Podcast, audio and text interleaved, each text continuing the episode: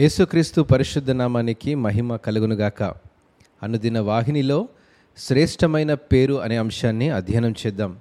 యెషయా గ్రంథం యాభై ఆరవ అధ్యాయము ఐదవ వచనం ప్రకారం నా ఇంటను నా ప్రాకారములలోనూ ఒక భాగమును వారికి ఇచ్చేదను కొడుకులు కూతుళ్ళు అని అనిపించుకున్నట కంటే శ్రేష్టమైన పేరు వారికి పెట్టుచున్నాను.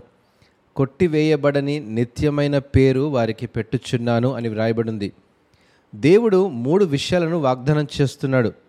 తనను సంతోషపెట్టి తన ఒడంబడికను గట్టిగా పట్టుకున్న వారికి సహాయం అంగీకారం మరియు ఓదార్పు ఇస్తా అంటున్నాడు.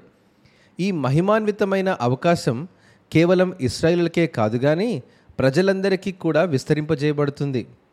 మనము ఇస్రాయిలీలము కాకపోయినప్పటికీ క్రీస్తును అంగీకరించిన మనము ఇప్పుడు ఆయన కుటుంబంలో సభ్యులమైపోయాము. ఆయన కుటుంబంలో ఒకరు ఎక్కువ ఒకరు తక్కువ అనే భేదాలు ఉండవండి. అందరూ సమానమే.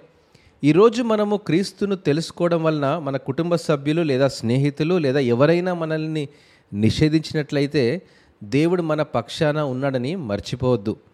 ఆయన మనతోనే ఉంటూ మన భవిష్యత్ ప్రణాళికతో కూడిన పరలోక కుటుంబంలో కూడా మనకు సభ్యత్వాన్ని ఇస్తాడు.